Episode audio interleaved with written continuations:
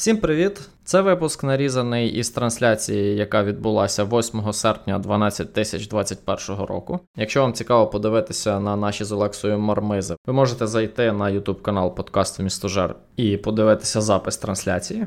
Трансляція була присвячена триріччю в містожера, а хронологічно цей випуск можна вважати 146 з половиною. Приємного прослуховування!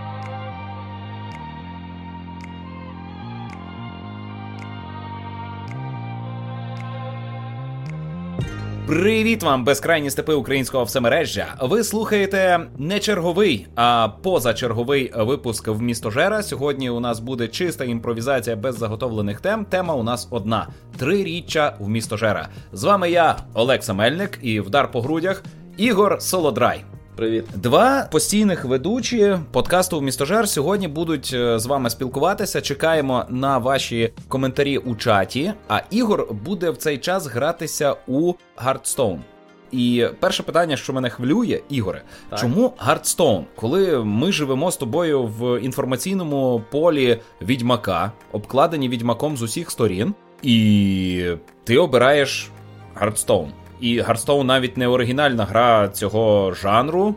Чи ти просто палкий шанувальник цієї гри вже дуже довго? Чому так? Мабуть, правильно буде сказати, що я просто палкий шанувальник цієї гри. Я грав у Гвент, я грав в МТГ, і Hearthstone, він казуальніше прикольніший. Один стрімер, ну то не стрімер, то типу є один ютубер, який колись зайшов грати в МТГ, і його питають: Ой, а чого ти не граєш в Hearthstone? Він каже: Ну, Hearthstone зломаний. Ось в тому сенсі, що він не збалансований. Але те, що він зломаний, робить його дуже веселим. Тому що в будь-який момент може статися щось, типу, неймовірне. І це аспект цієї гри, який мені дуже подобається. Ну, але велика частина того, що я продовжую в нього грати, це те, що я грав у нього давно. І крім цього, я колись грав у World of Warcraft, а World of Warcraft теж гра, яка колись була мені дуже до душі, ну зараз вже я її не граю давно. Ось тому Hearthstone. Отже, Ігор буде показувати Hearthstone, а я буду. Ну, я не не приготувався, ну уявіть собі, що у мене тут прапорці. Ми святкуємо три роки в місто Жера. Три роки тому, приблизно перші числа серпня, я е, після трьох років виношування запустив в інтернет перший випуск в місто Жера і пішов на природу. З наметом ми ночували на березі озера з сім'єю. І сидячи на березі озера вночі в дуже класних умовах, обставинах, я кайфував і читав перші відгуки. І згадай якийсь класний відгук. Я не пам'ятаю тих повідомлень, але це було дуже приємно, бо народ, наче ну, потребував такого. Угу я побачив, що це штука, яка комусь потрібна, на неї реагували, казали, о, класний формат, і таке хтось вперше для себе відкривав подкасти. Кілька людей писали, що а чому не відеоверсія? Це ж Ютуб. А ще що найважливіше, прямо того дня почали приходити патрони. Прямо люди з першого випуску підписалися на Patreon. І дехто з них досі залишається з нами і підтримують проєкт своїми щомісячними платежами. Це дуже приємно. Я постійно, знаєш, коли в чаті спілкуюся з нашими патронами, переживаю, бо я доволі такий uh-huh. нетолерантний і можу людей образити, навіть не маючи такого наміру. Тому я переживаю, чи нормально я щось відповідаю людям, а не відповідати у чаті патронів неможливо, бо треба з ними підтримувати зв'язок. Це найпалкіші прихильники проєкту після наших гейтерів, тих, хто е, завжди автоматом лупить нам дизлайк, щойно виходить щось нове на каналі е, в місто Жера. У нас вже є двоє чи троє таких людей, може і більше. Ну, я маю на увазі, ми регулярно бачимо декілька дизлайків. Так, я зверну увагу на чатик. Чатик нам активно пише.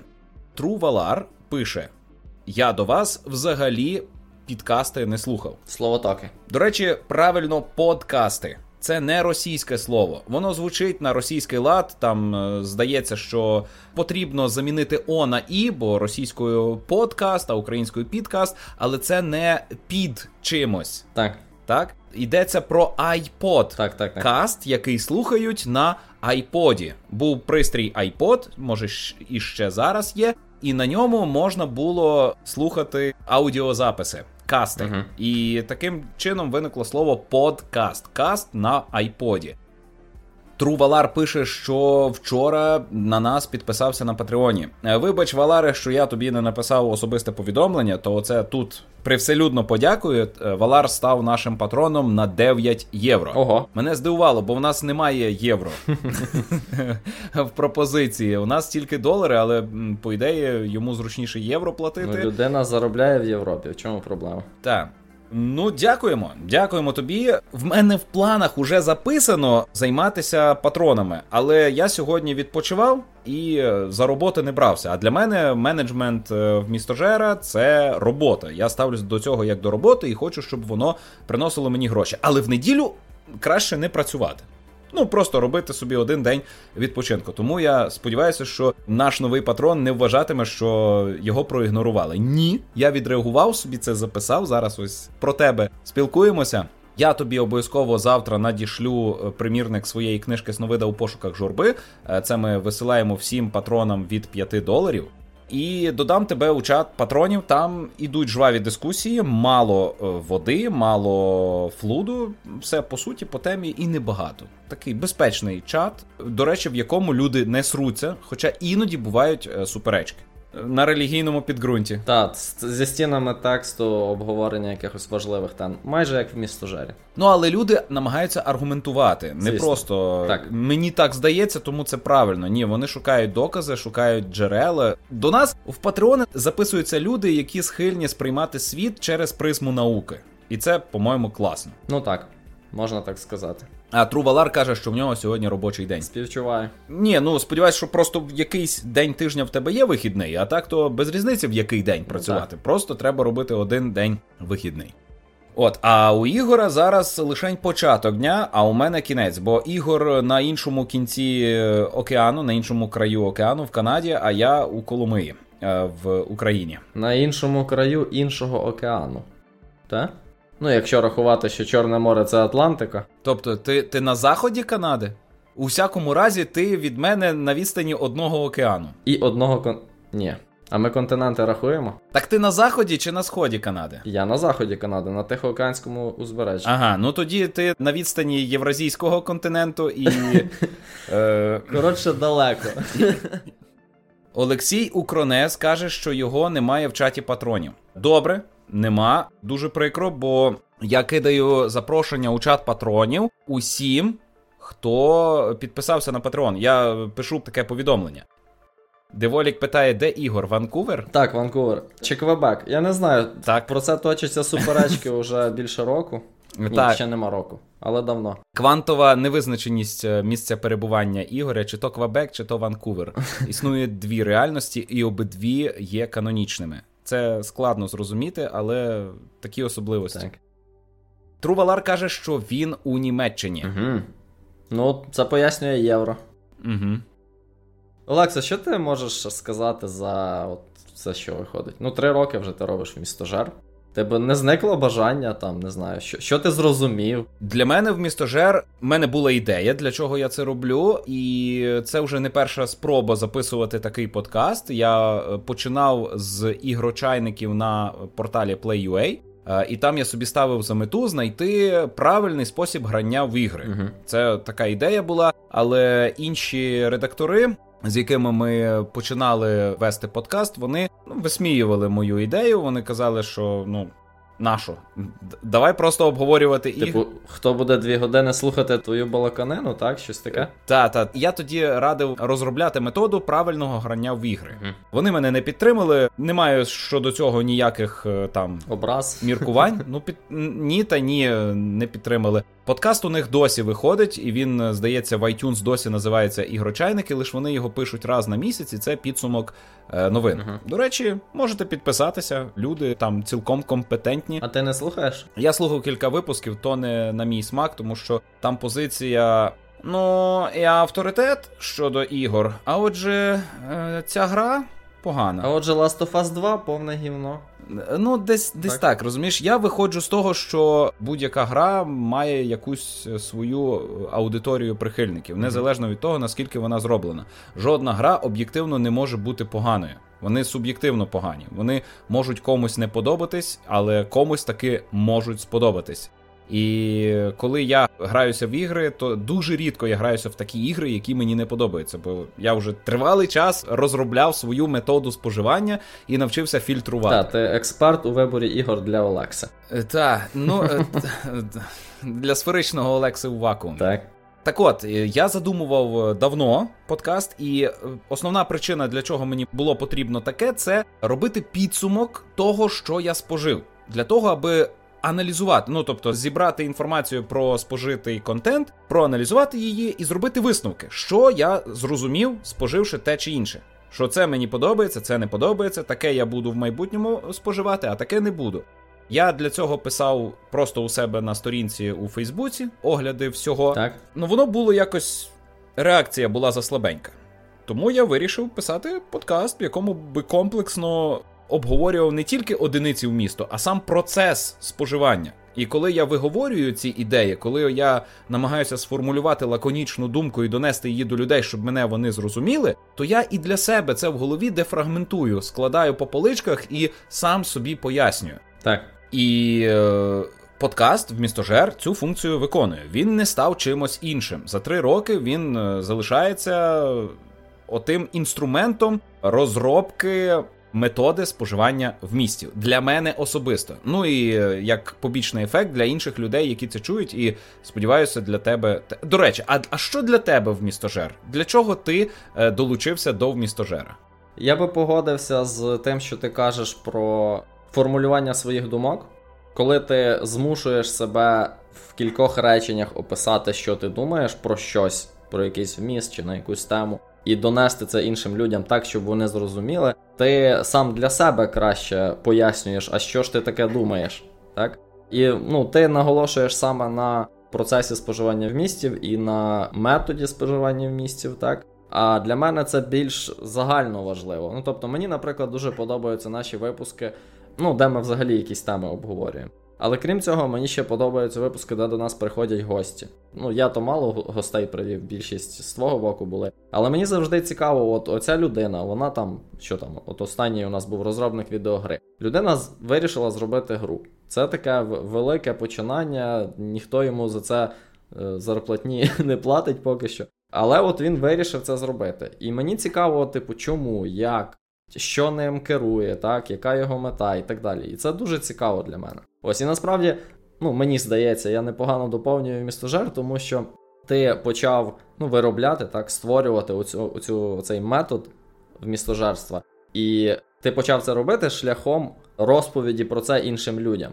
І мені здається, що е, моя функція в основному слухати тебе і казати тобі, Олексо, ну отут ти якось неправильно думаєш, а отут молодець, а отут е, можна трохи інакше. Ось. Я не знаю, наскільки я там якісь свої ідеї маю. Я просто, ну тобто так, я маю ідеї, але я якось не намагався ніколи е, систематично подивитися, що от у мене є, типу, методологія вмістожерства, я вмістожерю, і, значить, це не можна дивитися, це можна. Я почав більше про це думати вже зараз, так, через те, що я багато часу.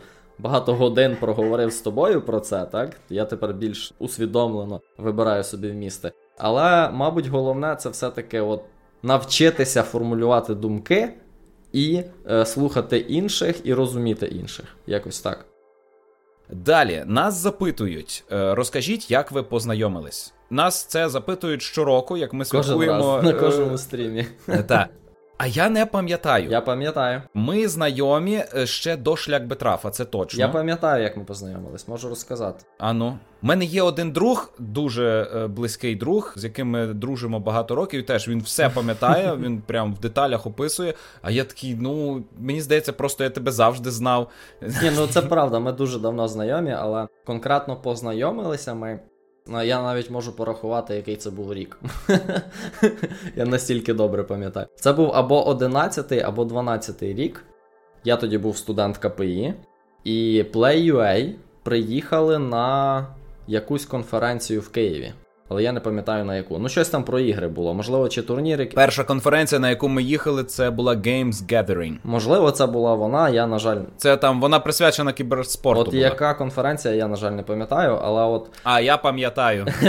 Чекай, ще була. Е, найперша була Game, Game Day. та, що організовував Сергій Гальон. Можливо, це був геймдей. Це це було на цій, е, як вона називається? Київ Арена чи якось так. У жовтні. Так, так, тоді це воно. Окей, значить, це був Games Day. Е, Ну, я тоді стежив за Play.ua, і тоді якраз от формувався що якби трав. Дізнавшись, що ви приїхали, я написав, здається, на якусь пошту Play.ua, ну так, на електронну пошту, просто написав лист, що ось привіт, ми такі-то люди з толоки, ми згуртувалися і хочемо перекладати ігри. Давайте, типу, якось дружити і перекладати ігри разом. Щось таке було. Я, звісно, не пам'ятаю вже, як я там це сформулював. Я думаю, що напевно це ти відписав, але це не точно. Але хтось мені відписав: О, ну то приходь, давай поговоримо. Ну тобто, ви були на конференції, я був в Києві, типу, давай зустрінемось, поговоримо. Я прийшов, ну і там був Олекса. Він тоді був е, жирний, і не такий поміркований, як зараз. На коротку мить мене це спантеличило, що мене хтось жирним отако собі е, вільно називає. По-моєму, мені в очі такого ніхто ніколи не казав. Але е, Ігор має рацію. Так, я був жирний. Е, хоча ми не можемо дозволяти всім і кожному отак от з нами поводитись, але. Тут я згідний. Саме жирним тоді я Ось, і був. Е, Ну і ми там про щось поговорили. Ну як, е, ти якось, я пам'ятаю, що ти трохи був збентежений, типу, чого я прийшов, що я від тебе хочу. А я такий, ну так ігри перекладати, ігри перекладати, ігри перекладати, давай ігри перекладати. І коли до тебе дійшло, ти такий, ага, ну, можна метро перекласти, класно було б.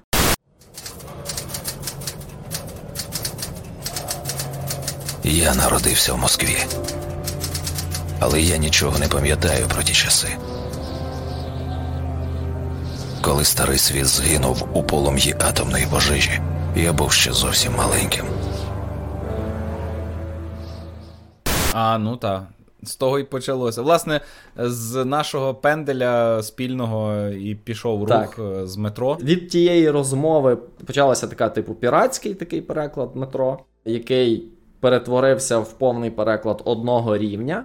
Але після того вже вдалося домовитися про офіційну локалізацію з Форе... як вона? Foray Games? Так, Foray Games. Ось, отака історія. Отак ми познайомились. Ну і власне ми потім разом працювали над різними локалізаціями, а потім. Вибач, донька зайшла в кадр. Доле, ми транслюємо, тут люди дивляться. Е, Донька проситься, щоб я з нею погрався у Plants vs. Zombies Battle for Neighborville. Просто зараз. Негайно, бо.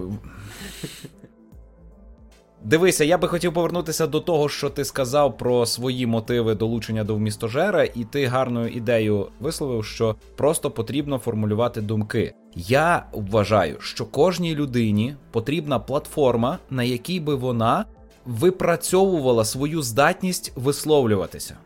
А висловлюватися треба про все на світі, Так. про все, що відбувається довкола тебе, все, що тебе хвилює, все, що відбувається просто з твоїм тілом, це треба виговорювати і вчитися перетворювати сигнали свого мозку, свого тіла на е, речення. Це дуже важливе вміння. Воно спрощує усім нам життя. Нам важливо напрацювати ці навички для того, аби швидше вирішувати всі питання. Це було в одному з випусків містожера, де я говорив, для чого потрібна дикторська майстерність. А ні, це, це я писав для уроків дикторської майстерності. Угу. Була серія уроків, я пояснював, на людям це треба. Навіть якщо ти не будеш нічого озвучувати, тобі потрібно опанувати здатність виразно розмовляти. Тоді тебе люди швидше зрозуміють, вони е, легше тобі повірять, ти будеш переконливіший, і е, ти швидше отримаєш вигоду або отримаєш вигоду у більшому розмірі. Так, ти, Олексо, правий в цьому. Я абсолютно згоден. Оце ти кажеш платформа для висловлення. Цією платформою можуть бути ваші друзі. Так? Наприклад. Так. Тобто будь-яка ситуація, в якій ви обговорюєте щось, дуже важливо вміти чітко висловити, що ти думаєш. Тому що, Ігоре, нехайно перебиваю. Нам летять донати. а їх видно? Ну, на трансляції ні, ну їх видно з мого телефона. Наприклад, Василь Володимирович Так. надіслав нам 100 гривень. Дякуємо, Василю Володимировичу. Дякуємо Василю Володимировичу. Також Олександр кидає нам ще 100 гривень. Супер. Дякуємо. Ми підняли 200 гривень. Рухаємося далі. Е, гроші ми сьогодні збираємо, до речі, на монтувальника. Хочеться найняти окремого монтувальника хоча б на один-два випуски і змонтувати, щоб Ігор відпочив. Бо Ігор важко працює. Якщо ви слухали наші випуски, то ви знаєте, що це не просто собі зведені дві доріжки, і так, в чат починає збочуватися по всякому. Яких гостей ще плануєте запрошувати на майбутні випуски? Ну, в крайньому випуску в містожера ми говорили, що подкаст трішечки, зовсім трішечки, стане проєктом реклами нашого з Ігорем магазину коміксів і настільних ігор. Це не значить, що ми вставлятимемо прямо рекламу. Просто ми використовуватимемо подкаст як майданчик, на якому ми розповідатимемо про новинки коміксів та настільних ігор. Не треба цього боятися. Це означає, що ми просто швидше отримуватимемо доступ до чогось нового і зможемо оперативно це обговорювати. Не більше. Ми не будемо вас примушувати щось купляти. Ми будемо просто обговорювати новинки. І оскільки подкаст частіше використовуватиметься для поширення інформації, через яку можна було би купити щось із обговореного у нашому магазині, то ми запрошуватимемо відповідних гостей, а саме е, видавців і авторів коміксів українських. Е, та видавців ну, ми і так таке робили. Е, видавців, локалізаторів і авторів українських настільних ігор. Ми і так це робили. Просто тепер у нас інша мотивація для цього. Так ми хотіли просто зробити цікавий контент, а тут ми ще й будемо додатково облизувати, радити ті чи інші проєкти, аби ви їх у нас купили. І ми є гарантами якості. Те, що ми обговорюємо, воно у нас принаймні викликає саме ті емоції, про які ми кажемо. Не не знаю, чи я правильно завернув. Народ просить показати пінту. Я пішов по пінту.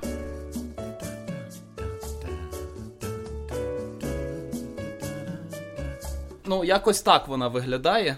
Але вона довго з нами перебувати не може, бо вона зараз почне тут е, хропіти, шарудіти, гризти, і вона пішла далі розважатись. Як вона, до речі, ти казав, вона там травмована чимось була сильно. Щось там сталося з нею. Ну, її автомобіль збив і роздробив стегно. Його зібрали, зашили, і за місяць вона знову бігала. Ну, норм. Як на собаці кажуть, так? А, Дивися, тут Тру Валар каже: ще одна перевага, чому варто підписатися на Patreon. Він вчора за день прослухав все мене курвить. Тру Валар, скажи, будь ласка, після того як ти прослухав усі випуски мене курвить, чи не викликаю я у тебе відразу?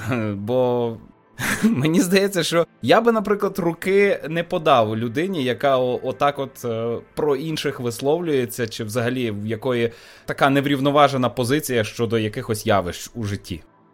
Тут кажуть, що і манга теж. Ну, у манги на українському ринку дуже мало, але у нас в магазині буде вся. Е, що видається незашкварними видавництвами. А чекай, чекай, чекай. Тобто є категорія видавництв, які ти визначаєш як зашкварні, і у них ти принципово не будеш брати товар, так? Е, Я знаю тільки одне зашкварне видавництво. Ну. Наш франшизотримач не співпрацює із тим видавництвом. А чому? Е, тому що вони проросійські, малороси роблять е, з помилками свої проєкти. Ну, всі роблять з помилками. Без помилок не буває. Ні, почекай, роблять з помилками це просто ознака неякісності. А чого ти кажеш, що вони малороси? Типу, вони якось активно. Пропагують свою малоросійськість.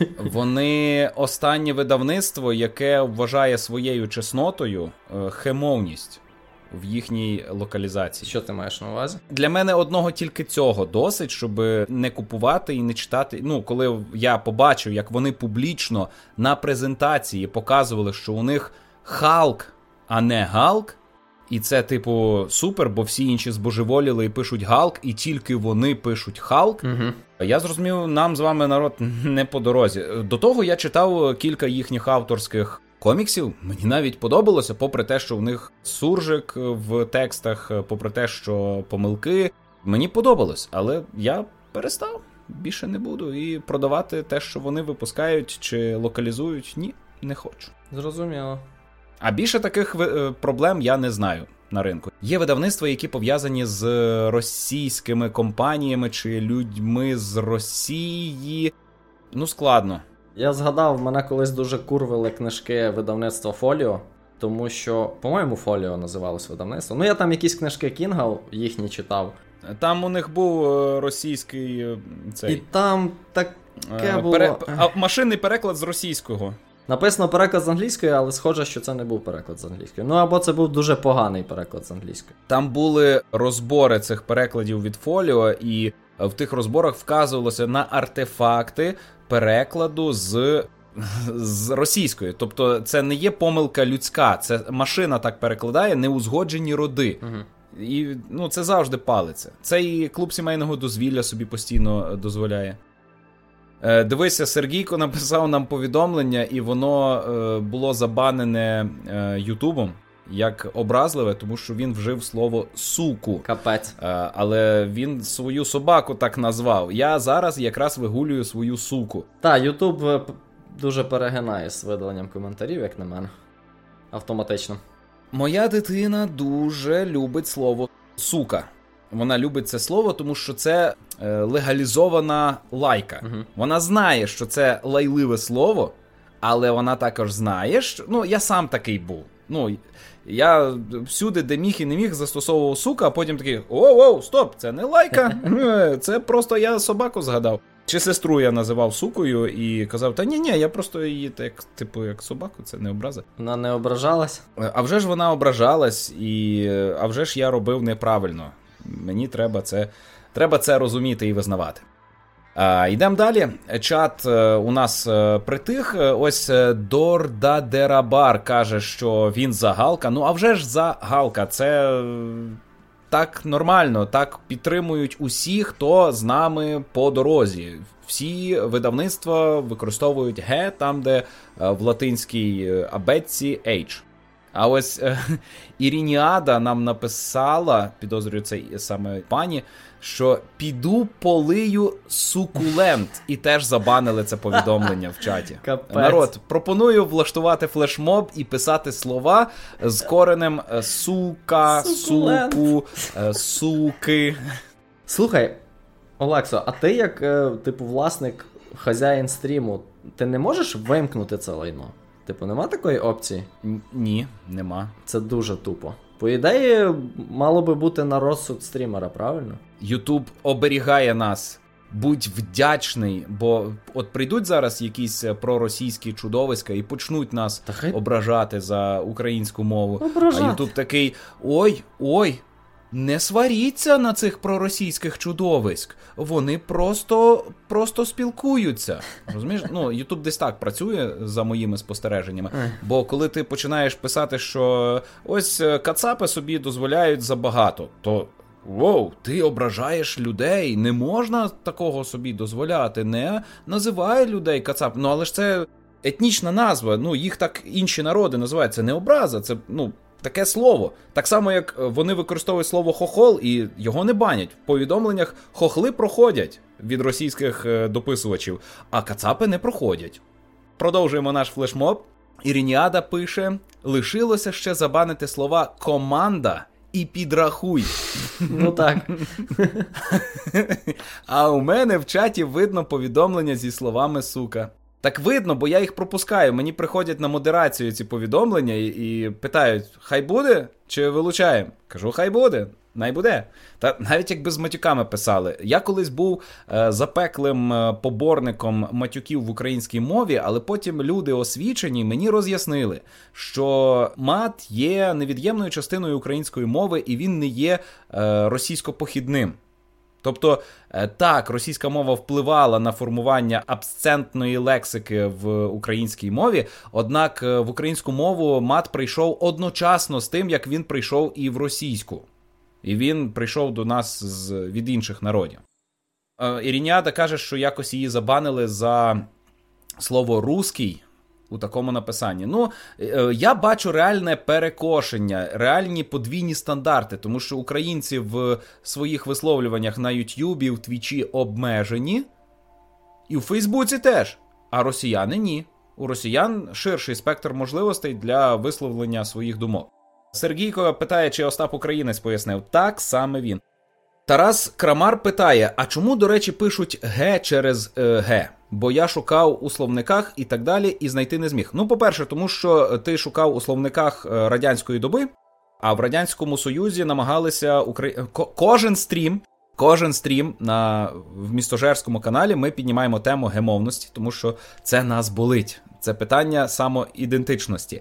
Коротше, в словниках не можна знайти. Хоча ні, в словниках теж є слова, які англійською мовою містять е, H, і вони е, Г пишуться. Наприклад, готель. Готель в радянських словниках є готель, а не хотель чи отель. Він готель, тому що в оригіналі там Г. Хоча, здається, вимовляється це як отел. Ну там з'їдається той перший звук. Торда Дерабар каже, що на деяких стрімах можна вхопити бан за питання чий Крим. Ігоре, давай пройдемо тест на українськість. Чий Крим? Е, Крим Божий.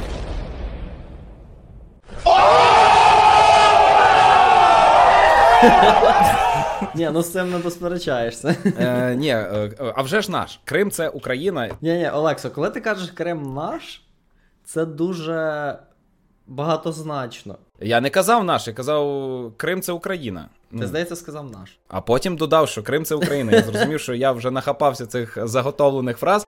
А ти як вважаєш? От ти виїхав і тепер на тебе не тисне український соціум. Чи можеш ти вільно висловлюватися і не боятися нічого? Та От давай, ти нічого не боїшся? Ну, кажи, Там, а як що я маю боятися? Крим це Україна. От бачиш, Ну, а що бо я. Ну, тобто, типу, все ж таки на тебе просто, тиснуть я- і примушують. не знаю. Та, Сергійко каже, що Крим його. До речі, я граюся у подібну гру зараз у третьому відьмаку на Nintendo Switch, і я в в Гвенті проводжу більше часу, аніж в решті гри. Я коли грав третього відьмака, я теж багато часу в Гвенті проводив. І я постійно маю почування, що я піду якось і перепройду Thronebreaker, тому що мені дуже подобається ця гра, і розвиток через доповнення своєї е, деки. До речі, про деку. Я, ну, я не можу ще говорити, я хочу це лишити для. Головного випуску. Е, Цей хотів про Гвент сказати. Я трохи грав Гвент, і він мені здався. Ну, тобто, мені подобався той Гвент, який був. Ну, він не оригінальний, але, типу, в третьому відьмаку. Чи можна сказати, що це оригінальний? Ну, вони посилаються на те, що в середньовіччі була така гра, Ага. Ну, най буде. але її е, подробиці до, достеменно невідомі. Тобто, це оригінальна гра на базі переказів про якусь гру із середньовіччя. Угу. Ну а насправді е, існує ціла низка подібних карткових ігор із середньовіччя. І сам дурень, він е, по суті те саме, бо оті цифри це військові формації. Кожна карта це військова одиниця. Ну, от коли вийшов Гвент онлайн, який окремий від Відьмака, я його трохи грав, і спочатку він був дуже схожий на той, що в звичайному Відьмаку. І той Гвент мені дуже подобався. Окремий гвент. Так, так. Бо відьмаковий гвент він не дуже. Він заточений, аби ти перемагав. Ну, відьмаковий Гвент не збалансований, але сама гра, вона норм. Ну так, так. Просто баланс на твою користь завжди, і немає спорту в цьому. Так, і виходить, що коли вийшло якесь там велике доповнення, вони там поміняли графічний стиль, там додали, типу, 3D-анімації, додали для карт анімації. Ну, тобто, зробили, типу, гарно, але при цьому вони ще й поміняли дуже багато механік. Ну, наприклад, з трьох рядів зробили два, і там ще якісь нюанси були, я пам'ятаю. І, ну, тобто, вони, по суті, зробили зовсім іншу гру. Угу. І я пам'ятаю, що ця новіша версія мені не дуже подобалась. Вони, наче як зберегли ну, головну фішку гри, що тобі треба правильно розрахувати карти, так? Там дуже часто в останньому раунді важливо, скільки в тебе карт лишилось. Так, якщо ти Так, там так, вдало вигравав попередні раунди, тоді все. Програти один раунд у відьмаку чи у Гвенті це не біда. От головне останній раунд виграти. Ну так, так. Ну і мені вже оці, оцей змінений гвант, я його трохи грав, але він мені не дуже сподобався. Ну і відтоді я його якби закинув. Е, Сергійко казав, що Крим мій, тобто його, він написав Крим мій. Ага. Е, Він собі може це дозволити, бо він сам кримчанин. Я певною мірою е, походжу з Криму, бо мама народилася в Криму. Е, Криво косо. Таке. Ірініада каже, що ми підсадили її на Monster Slayer. Вона тепер теж відьмачка. Я на це подивився і поліз у відьмака в Monster Slayer, е, бо в мене тут монстри є прямо в хаті, треба їх зараз зачистити. Ось, і Ірініада каже, що вона набігала 6 кілометрів у Гвент. Ну, якщо для тебе це багато, то вітаю з початком активності. Але насправді 10 кілометрів за прогулянку з відьмаком це небагато. Але я у містожері розказував, що стараюся обмежувати себе, і е, більше ніж я гуляю з собакою, я часу відьмаку не приділяю. Дозволяю собі іноді вийти за межі цього обмеження на 15 хвилин, не більше. Іріняда питає, якщо вона була зачата у Криму, то рахується. Ну, ми не будемо. Ну, суть же ж бесіди не в цьому. Рахується. Рахується. Е, е, Крим ваш теж. Давайте рухатися далі. Не те, що е, тема Криму слизька, чи що. Ну, Ну, що, що про це говорити? Тут якби всі все розуміють. Так, тут, тут, е, тут для нас все однозначно. Крим належить Україні. е, Він більшістю країн світу визнається частиною української держави, і над ним було вчинено окупацію з боку Російської Федерації. Тут все просто. Якщо хтось уникає відповіді або відповідає не так, то ця людина нам не друг. Ідемо далі, бо бляха, я під, підгрузився зразу в голові всі картинки з нашими воїнами, з жертвами війни, дітьми. Е, кожен раз е, це, це важко. А Thronebreaker ти пробував? Thronebreaker я грав, коли ти мені прислав свіч на тиждень, пам'ятаєш? Я тоді трохи пограв в Thronebreaker. Він мене, мене зацікавив, тільки ж свіча у мене нема. Я, звісно, можу на ПК його пограти, але в мене, я вже розказував, у мене і так великий список. Я думаю, коли-небудь я до Thronebreaker доберусь. Е, Питає Дорда Дерабар і підкидає чудову тему. Так? Хтось передзамовив собі Steam Deck? Я ні. Найближча нова консоль, яку я купуватиму, це Playdate. Я чекаю на зимові свята і буду собі дарувати попереднє замовлення Playdate. А Steam Deck купляти не буду, е, тому що у мене є Switch, а на ПК я гратися не хочу. Хоча я вже чув одного критика-критики, який е, напав на Дениса Швецова, що записав відео про те, що Steam Deck не конкурент свічу. А потім на цю думку записали відповідь, де по поличках розклали, просто розбомбили е, Дениса Швецова. Але я більше схильний бути на позиції Дениса Швецова. Я не вважаю Steam Deck конкурентом і вважаю, що коли ти купуєш Steam Deck, то отримуєш разом із ним е, певну е, сукупність проблем, притаманних саме ПК. Це я маю таке упередження, тому що я почув фразу, яка просто тригернула мене, що ви можете на ньому робити, що хочете. А я хочу, аби я не міг робити, що хочу, аби я міг робити Я хочу гратися. тільки ігри, як на Switch. Я зараз надаю перевагу Switch навіть над PlayStation 5, хоча вона має е, в 10 разів більшу продуктивність, тому що на Switch немає навіть Ютуба. Тобто є, але мені настільки складно той Ютуб там встановити і запустити, що для мене його нема. Я там можу тільки грати в гру. І я можу хапнути приставку і гратися, поки я сиджу, чекаю на. Ну, я це вже сто разів розказував. Доки я чекаю щось, доки я кудись іду, чи доки я десь присів. Ну, доки я перебуваю в очікуванні. PlayStation це платформа, на яку я маю чітко усвідомлювати, що в мене є якийсь час. Я сів, граюся оцей визначений час у визначеному місці, тому що е, в іншому місці, окрім як у кріслі перед великим екраном, я гратися у е, PlayStation 5 не можу. Є можливість запускати трансляцію через телефон і гратися з телефона у ігри з PlayStation 5. Ну, це для мене теж складно. І я цей функціонал не використовую. Зрозуміло. Ну, То, а ти я що думаєш про Steam Deck?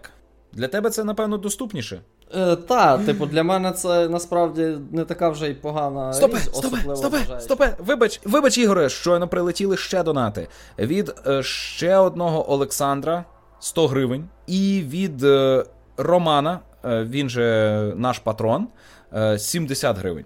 Дякуємо. Дякую, дякую. Сумарно ми вже назбирали 370 гривень. Супер. Е, та, про Deck. Е, ну, по-перше, я не дуже там насправді і читав про нього. Тобто я навіть не до кінця знаю, що він там вміє, які там проблеми з ним. Я знаю, що це спроба Steam, чи точніше Valve, е, створити портативну консоль на кшталт Nintendo Switch, але різниця в тому, що це по суті як ПК. Так? Ну тобто там проблема з батареєю, я так чув, що вона. е, Ну, це не з батареєю проблема, а з тим, що е, він споживає багато енергії, тому що це по суті як ПК. Е, Про батарея там ємнісніша, аніж у Nintendo Switch. Продуктивність вища. Бібліотека ігор е, Більша. дешевша, аніж Так. у Switch. Здається, самі переваги. Але не зовсім. Ну, я про це і кажу, що виходить, це як Steam Box були. Ну, а, а раптом ні, раптом цього разу вдасться. Розумієш? Е, Я то кажу, що мені не підходить, але я хочу вірити, що воно вистрелить і запрацює. Е, Я хочу, аби у свіча був конкурент. Але ну я не вірю в те, що Steam Deck саме конкурент свіча. Я певен, що це вхідна точка для людей, які є затятими пекарями. Вони спробують для себе. Трохи інший формат. Вони отримують задоволення від нових вражень, і ймовірно, це їх налаштує бути більш лояльними до досвіду грання на консолях, чи на свічі, чи на PlayStation, чи Xbox. І це е, зробить ну, перетин сфер. Зробить так, що хтось вийде за межі свого звичного досвіду і відкриє для себе цілий великий світ, або навіть кілька світів, кілька способів грання. Я отак бачу Steam Deck. Так, в цьому щось є. Ну, мені насправді мене найбільше тішить в цій платформі, що дуже багато ігор через оцей Steam Deck отримають можливість з'явитися на мобільній платформі. Так? Ну, Тому що зазвичай треба або робити порт спеціальний. Ну і насправді в більшості випадків, щоб гра нормально працювала, треба. Ну, ти змушений зробити порт, так? Щоб ну, там, інтерфейс зробити зручніше і так далі. Ось, А виходить, Steam Deck, якщо вони добре постаралися і правильно все зробили, вони можуть зробити так, що дуже багато ігор отримають, опиняться на мобільній платформі отак зразу. Так? Угу. І це непогано, так? Тому що ігор на ПК значно більше, ніж на будь-якій іншій платформі. Ну окей, можливо, з мобілком, на мобілках більше. Ну, це трохи якби окрема категорія, не, не будемо їх складати разом. Ось, і в цьому сенсі це непогано, я вважаю. Але наскільки там вона себе виправдає, ну мені просто здається, що дійсно може вийти як з цими стімбоксами. Ідея хороша, а в результаті, типу, нащо тобі паритися зі стімбоксом, якщо у тебе є ПК. Але люди тупі і не оцінили, що про них так подбали і їм зробили ПК у форматі консолі. Хоча. Ну, це і була консоль. Ну, це була консоль, на якій ти можеш робити все, що завгодно, тобто ПК. Ну, ось. Добре. Хоча, ну, можливо, ця ідея, знаєш, що з кастомізацією консолі, так? Ну тому що з PlayStation 5 чи 4 як? Ти купив PlayStation і все, там дві версії, так, чи три. Там Pro, Slim і все. І стандартно. Правильно? Ось. Угу. А тут, типу, от ти можеш собі відеокарту поставити таку, а жорсткий диск такий, ну а там пам'ять поміняти або зробити більше. Ну тобто в цьому ніби як щось є. Але, от наслухавшись тебе і багато разів говорячи з тобою на цю тему, я зробив висновок, що ти і не хочеш цим займатися. Тобі нормально, що є одна консоль, ти її купив і не паришся. Так? Так? Так. От. А якщо людині цікаво цим займатися, то для цього є ПК. В ПК там конфігурації мільярд, роби все, що завгодно. Ну от, і я не кажу, що воно об'єктивно погане. Я кажу, що воно не підходить в моєму досвіду.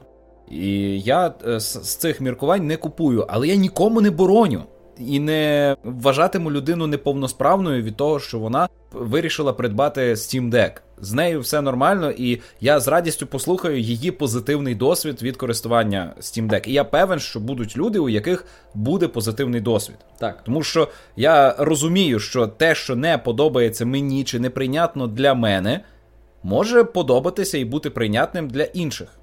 І це нормально. Так. Ну і от.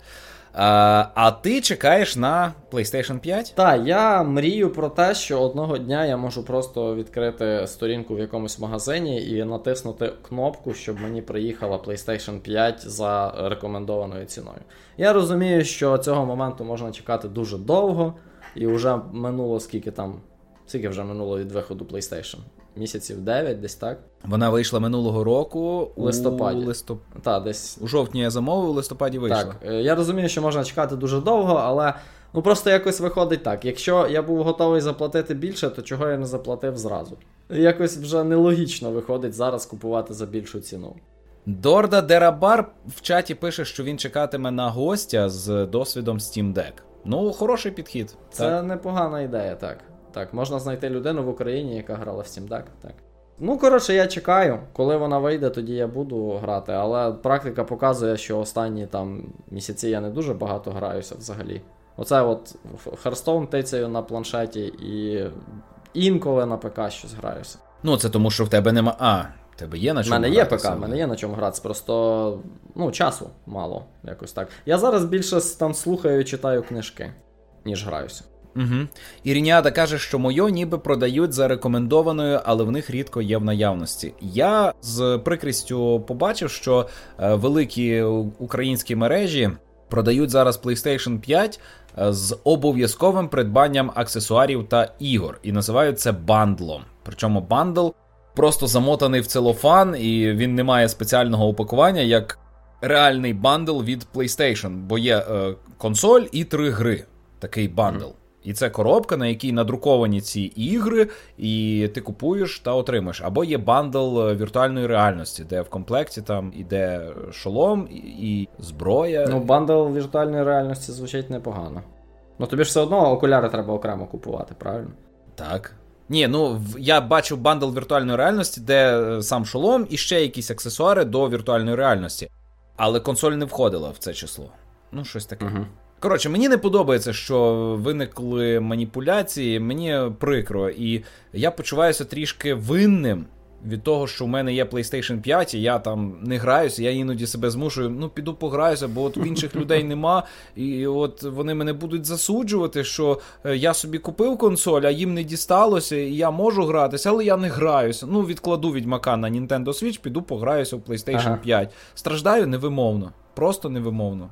До речі, а на PlayStation 5 я зараз граюся у метро. Ну так, з перервами в кілька днів по одній-дві годині я перепроходжу метро українською мовою. І я наслухався критики на українську мову в метро Exodus. Критику? Типу, поганий переклад? Так, мовляв, погано зроблено. Ну ну, ну цілком прийнятно. Ну, все там добре, актори стараються чути. Там проблема не в акторах озвучки, а в самій анімації персонажів. От з цим біда. Угу. Актор такий: ми будемо воювати. А персонаж при цьому, ну, як риба, знаєш, так е, плямкає ротом. Михайло Торольчук до нас прийшов, вітається. Привіт, Привіт, Михайле. Раді бачити у нас у чаті. Пиши там трошки е, рухай людей, бо лінуються писати. Або їм так подобається звучання мого голосу, що вони не можуть е, підняти руки і написати якесь запитання нам у чат. True обдумує собі VR для PS4 купити. Чи є ще сенс? Ну, я більшість ігор на PlayStation VR пройшов на PlayStation 4. І я був в шаленому захваті. Я набрався такої купи емоцій, якої мало яка розвага мені приносила, і вважаю, що відбив гроші кілька разів по емоціях. Якщо у тебе PS4 Pro, то так, сенс є. А якщо в тебе FAT або Slim, то я я би не радив. Продуктивності буде зам... Ну, тобто, воно все там працюватиме, але буде падати частота кадрів, а частота кадрів має бути дуже висока, по 60 кадрів в, в кожне око. І якщо менше, то тебе починає трохи млоїти. Угу. От реально. На звичайну гру в 30 кадрів дивитися нормально. А якщо гра починає в VR так працювати, то в мене був випадок, коли я грався у Ace Combat 7, і там є три місії для віртуальної реальності. І от я літав на винищувачі на шаленій швидкості, там розстрілював, сидячи в кабіні пілота е, наземну техніку, і там не вистачало частоти кадрів. Коли я зняв шолом, мене нудило цілий день. І це було вперше, відколи я користувався VR, мене знудило. Угу. І це це було дуже неприємно. Прямо ну таке. Як морська хвороба, напевно, так відчувається, коли тебе неперервно нудить. Я не блював, але ну, тобі весь час зле. І в голові такий неприємно. Неприємно. А от для PlayStation 5 я би не радив купувати старий VR, а вже чекати на другий, тому що воно працює через е, костелі. Ну, як на ПК, так? Так, як на ПК. Тобі треба купити спеціальний перехідник для камери. Я чекаю вже на другий VR. От зараз на PlayStation 5 у VR я практично не граю. Я попробував гру Fract, така має вийти цього літа, шутер у віртуальній реальності з спуском на лижах. Така гра, в якій ти катаєшся на лижах і стріляєш за укриттів. Мені сподобалось, але сама система кепсько працює. Плюс, от найдебільніше, що є у е, PlayStation VR на PlayStation 5, те, що у тебе є муви, але ти їх не можеш нормально заряджати. Бо вони заряджатися можуть тільки від PlayStation чомусь. Вони не заряджаються від інших роз'ємів USB. А на на PlayStation 4 муви заряджалися, коли PlayStation 4 була у сплячому режимі, а на PlayStation 5 тільки коли консоль ввімкнена. Хоча геймпади на PlayStation 5 заряджаються, коли консоль у сплячому режимі. І і я, по суті, мушу лишити консоль ввімкнену, щоб зарядити е, свої мови. А оскільки у мене вже один USB роз'єм зайнятий камерою для PlayStation VR, то в мене лишається один роз'єм.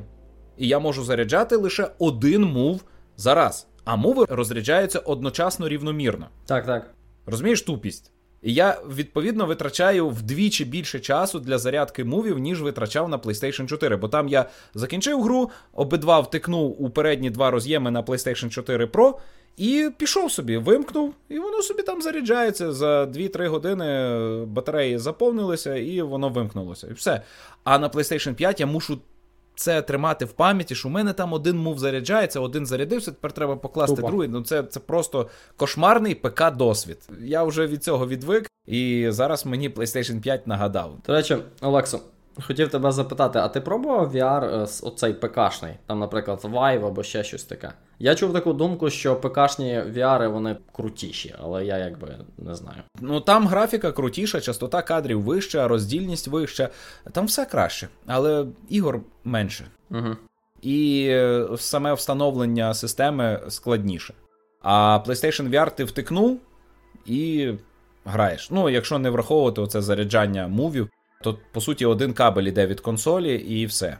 Зараз PlayStation VR 2 він буде ще більш спрощений, тобі е, не треба буде під'єднувати до консолі процесорний блок, бо зараз у PlayStation 4 VR є процесорний блок, е, ти його під'єднуєш до консолі і до процесорного блоку під'єднуєш шолом. А тепер буде шолом, який просто втикається в передній USB роз'єм PlayStation 5 і все працює відразу. Просто в USB роз'єм, ого. Чого собі? Так, і при цьому е, немає камери. Новий PlayStation VR не потребуватиме камеру. Е, він відстежує своє розташування в просторі за допомогою датчиків на нових мувах. Е, ну там там не муви, там воно схоже на HTC Vive, uh-huh. чи на індекс, Valve Index.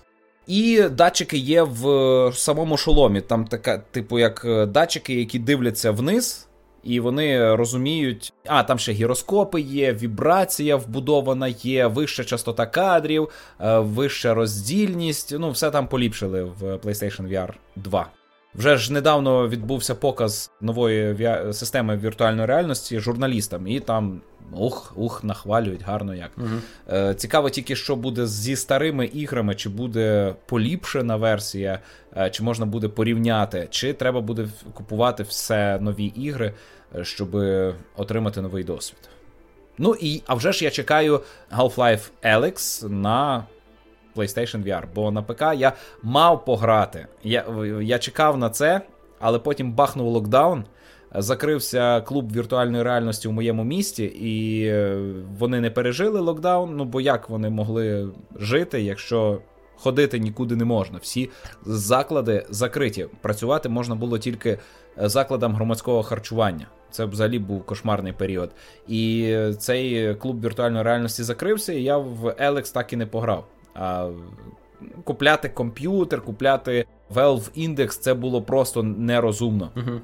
Тому що це в рази дорожче, ніж PlayStation і PlayStation VR у мене вдома. Ну, це якось дико. Ти знаєш, я подумав, а може ми би транслювали наші записи подкастів? Транслювали записи подкастів. Ну, тоді е, практично немає сенсу в монтажі. Є. Ну. А, просто транслювали і. Ну, я, цей... наприклад, на Ютубі нас не слухаю. Але є є нюанс, чат. Ану, уважно послухайте. Ми з Ігорем пишемося е, щосереди о сьомій ранку за Києвом. А, о сьомій ранку, так.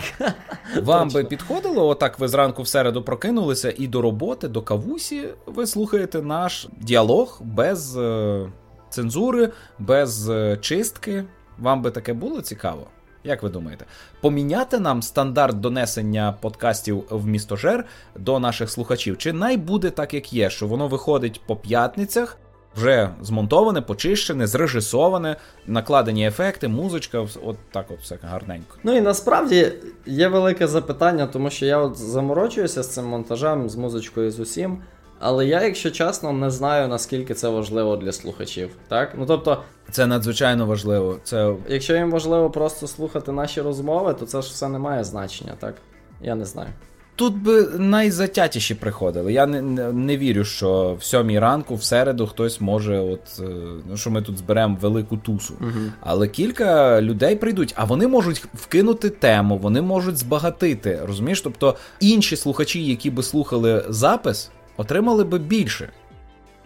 У Трува Лара робоча зміна починається о 6, тому він не зможе з нами е, в середу починати.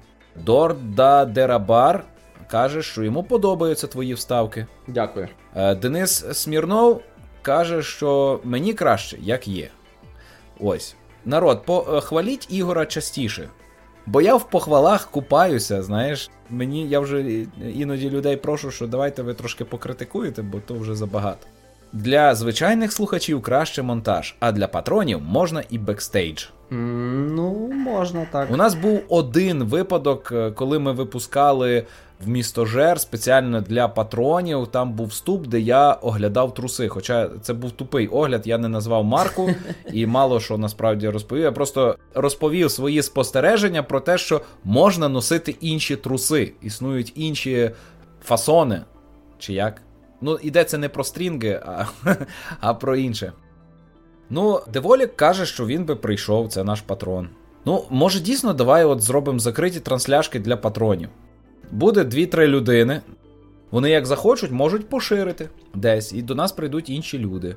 І вони побачать, що не все так гарно, як воно виглядає на монтажі. І е, Олекса е, бе, ме, трохи забуває слова, лізе в Google, аби цитату якусь знайти, про яку він хоче розказати, і тому подібне. Ось, а Ігор всі ці недоліки бесіди прибирає і залишається красивий, гарний подкаст. Я іноді так заслуховуюся, бо от як же ж я гарно вивів, потім згадую, та там же ж стільки шматків ще між тими всіма думками, які склеїлися в одну послідовну думку. А Ігор це почистив. Або скільки випадків, коли я перебиваю, Ігор прибирає це перебивання, бо я забуваю, що тут, крім мене, ще хтось говорить, і я собі ла-ла-ла. Ну, я намагаюсь, я намагаюсь, щоб воно було природньо. Е, Якщо те, чим ти перебиваєш, якось пов'язане з тим, що я говорю, то щоб було видно, що ти перебив. А якщо ні, щоб це було як окрема думка. От я так граюся за цим. Але я не знаю, чи воно того варте. Ага. Але ми одне одного перебиваємо весь час. Е, Деволік пише слава Ігору за звичайні вставки і Альошку. Дякую. Та Альоша це було сильно. Я думав, мені Е, здавалося, що це було дуже тупо, але. Там просто Олекса думку не казав. Ти сказав, типу, вам потрібно радянську, і ти не сказав, що. Треба було, щоб сказав. Ну та. та. Так ні, ну ти що, ніколи не бачив ці е, рекламні банери? Е, на, типу що? Ти заходиш на сайт і е, там е, на сайті, типу, ти прочитав А, якусь вам новину. нужна тільки і три крапки, так? Оце? Так, так, так. Е, Алла Пугачова скинула 50 кілограмів. Вона для цього використала просту радянську і три крапки. Ти натисни, натисни. Що ж там вона таке використала, щоб скинути 500 кілограмів? Вона просто 50 кілограмів картоплі на плечах несла і скинула їх, і все. Ага. Е, щось таке. Ну і е, суть була ж, суть жарту була в цьому. Я посилався на такі банери. Окей. Питає Тру Валар, скільки ти витрачаєш часу на монтаж. Багато. Треба менше. Точніше як? Для того, щоб він такий виходив, мабуть, стільки й треба витрачати, але. Ну, е, в мене є взагалі прям статистика. Я трекаю свій час в цьому в Тоглі. Є, такий, є така програма Toggle. Ну, я використовую для роботи це, щоб знати, скільки я працюю, і для деяких інших речей, як от для містожара. І виходить, ну, це залежно від випуску, десь від трьох, мабуть, годин до. Ну, буває і вісім. 8 годин? О, там проблема ж в чому? Буває, ну, в сумі, так, якщо додати весь час, який я витратив на монтаж, то є деякі випуски, які до восьми. Тобто як? Тут же ж А, е, чекай. багато факторів. А як це виглядає? Типу, ти такий. «Хм, Зараз треба. Тут потрібен момент, е, треба намацати мить, як би, як би наголо, як, як зробити Ні, ні, акцент. ні. Тут потрібно, щоб збігалася музика із е, наголосом слова. Ні, не, не зовсім, не зовсім. І ти ходиш, Ні, ну, закидаєш шалик, поправляєш Музика свої. з наголосом е, слова це конкретно, коли ти наспівуєш. Таке буває дуже рідко, але коли таке буває, я стараюся знайти момент. О, останній раз це вставка. Виявляється, я ще й непогано співаю Nothing Else Matters. Та, тільки ти казав never, але це не важливо. Never else matters? Ну, ти казав never, а треба nothing. Але я там змішав і тому не дуже чути. Та й нормально. Оце, оце ганьба. У, Як мені соромно. Але нічого, нічого страшного. Е, Та я що хотів сказати, дивись, о, те, що ти сказав, що я сижу такий, думаю, де там який момент. Ні, все не так працює. Я сідаю і слухаю. Так? Тобто я відкриваю в редакторі, я слухаю, прослухав там якийсь вираз чи слово, там е, б, м я часто вирізаю, особливо якщо вони довгі, а їх багато, навіть у тебе. Ну, у мене більше, ти просто професійний диктор, ти вже вмієш їх викидати. Е, До речі, тебе легко монтувати, це тобі комплімент як диктору, тому що ти, от я коли кажу е, та, то в мене воно може плавно переходити в наступний вираз. А ти, коли кажеш хм, то в тебе там прям пауза, видно. І це можна візуально виділити і видалити. І це дуже круто, це дуже класно для монтування. А, так що, Олексій, ти молодець. Знову я тебе хвалю. Ось, якби, якби ви хотіли, щоб вас легше було монтувати, опановуйте дикторство. Так, так. Робіть паузи між словами, слова вимовляйте до кінця, і речення бажано теж, тому що я теж багато разів помічав. І все речення говоріть однаково гучно протягом усього речення. Більшість людей, коли висловлюють свою думку, Голосно, тихо, тихо, тихо, тихо. вони до кінця речення завжди затихають. Так, так, так, є така проблема. Я ще по собі помічав, що я можу перескакувати з речення на речення. Тобто я починаю одне речення, я його не закінчую, перейшов на інше, знов його не закінчив, перейшов на інше, це теж погано. Я стараюся це виправляти, але ну я думаю, з досвідом це прийде. Тому що мовлення це лінійний процес донесення думки. А думки у нас вони як нейромережа, вони стрибають постійно кудись е, відбувається асоціація. Це так, як е, ця гра з Вікіпедією, коли ти постійно стрибаєш з одної теми на іншу. От- коли ти так говориш, стрибаючи з теми на тему, то саме це і відбувається. Ти просто напряму висловлюєш е, свої думки, як е, що в тебе в голові відбувається. А нам треба навчитися послідовно доносити думки. Так. Ну от, і я просто слухаю. І інколи, коли там якийсь. Ну, я, я не знаю, я не можу це пояснити. Це, мабуть, це якась комбінація того, що я почув, і того, що є у мене в голові. І інколи воно складається, що о, тут прикольний момент, щоб вставити якийсь звук. І ну, тоді я це роблю. Е, а деякі речі просто от систематично. Наприклад, віднедавна я почав завжди вставляти оцей звук, такий фу, Ага. який між при переходах між темами. Так, ну от ми говорили, отут коротясик. А ти його чуєш як. Бо я його чую як. Ну, я може погано ротом своїм це висловив, так, але там такий звук, типу, фіть. Ось, ну тобто, і це просто якби воно не дуже потрібно, так, але воно дає чітко зрозуміти, що от тепер ми будемо говорити про щось інше. Хоча інколи теж буває, що ми говоримо про якийсь вмі... Ну це в подкастах завжди так, так? В цьому ж суть. Ти не знаєш, куди розмова піде. Ти починаєш говорити про що ми там говорили? Про комікс про Шерлока Холмса, а потім висратися про е, жарт про Battlefield Counter-Strike, розумієте? Камбербеча. Ох, але як мене тоді розіслив оцей критик, е, який в коментарях. Я, я теж так не очікував, ти, ти прям вибухнув. По-перше, я, я виступив, я виступив з критикою такого явища, а людина почула, що я є прихильником цього явища. Як так? Ага. Що? Це було неприємно і. Я потребував сатисфакції. Я хотів якось е, задовольнити. Ну, мене реально зачепили в інтернеті, образ. В інтернеті хтось неправий. У-у-у-у. Іду розберусь. Так. Знаєш, от мені ще подобаються трансляції наживо, бо я можу жестикулювати. Так, це я можу показувати. Дивіться на мене, я руками вам доношу додаткову інформацію. І плюс я можу е, вирячати очі. Мені цього не вистачає під час подкастів. Я коли з тобою спілкуюсь, я ж так само поводжуся. Угу. І Тільки цього ніхто не бачить. Я ще там щось жбурляю. А, до речі, ще перевага, бо я коли слухаю ігор, я починаю гратися речима у себе на столі. У мене їх тут дофіга, вам не видно. А от зараз в мене руки зайняті жестикулюванням, і я нічим не граюсь. Ну так, це явно плюс. Думки експертів розділились у чаті. Половина тих, хто висловилися за трансляцію, і кажуть, щоб прийшли. Навіть не так, третина за трансляцію, але кажуть, що прийшли би. Третина за трансляцію, але вони би не прийшли. І ще третина вони проти трансляції, їх влаштовує так, як є, вони тільки запис. Ні, ні, чекай, проти типу не робіть трансляцію, це тупа ідея, чи як Не робіть, працює так. це? Ага. Ну добре. Ні, ну про тупа ідея, це ти сам так сказав. Ні, ні, ну типу, проти мається на увазі.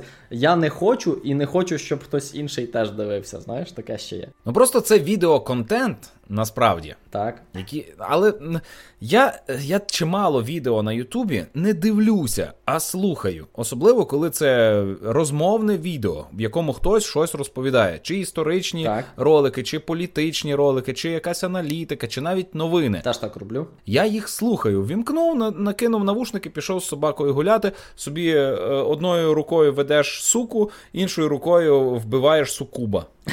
І Круто. Так. Дуже гарно. І почуваєшся Цезарем, тому що я і новини слухаю, і відьмачу, і ще й собаку вигулюю. Ну, і можна дописати ще четверте, бо я виручаю дружину, бо це ж її собака, я їй допомагаю. Ось я маю такі сили. Е, Трувалар пропонує тему нового мене курвить гейтери. Гейтери? Ну, у нас мало хейтерів. Ми недостатньо розвинутий подкаст, щоб у нас були гейтери. Бо ті, хто е, луплять нам дизлайки, це ще не гейтери. Нам треба, щоб хтось е, записував диси на нас. От щоб виходили якісь ролики, в яких по поличках пояснювали чому я не правий. От Денис Швецов з каналу Rendaros.ua, він уже доріс до такого. uh На нього знімають випуски, в яких розказують, що він дебіл. І це, по-моєму, досягнення для Дениса.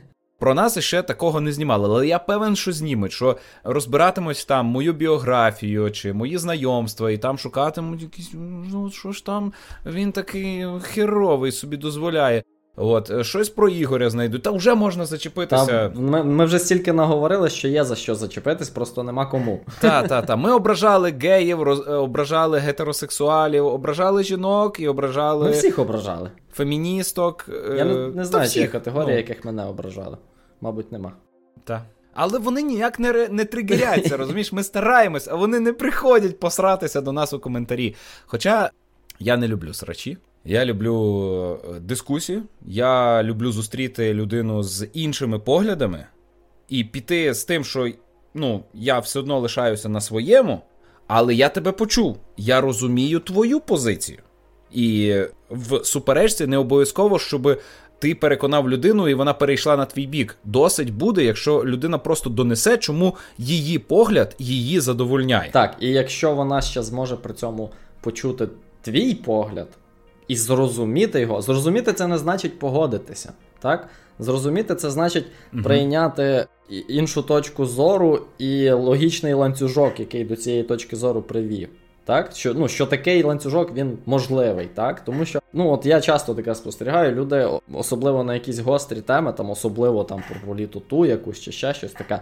Просто от, типу, не може іс... Е, інша точка зору не має права на існування. От люди так поводяться. І це дуже погано, не треба так робити. А а подкаст, от, наприклад, навіть у нас з Олексою, незважаючи на те, що ми з Олексою багато в чому схожі, коли ми в чомусь не згодні одне з одним, ну, принаймні, я стараюся зрозуміти, чого Олекса так думає. так?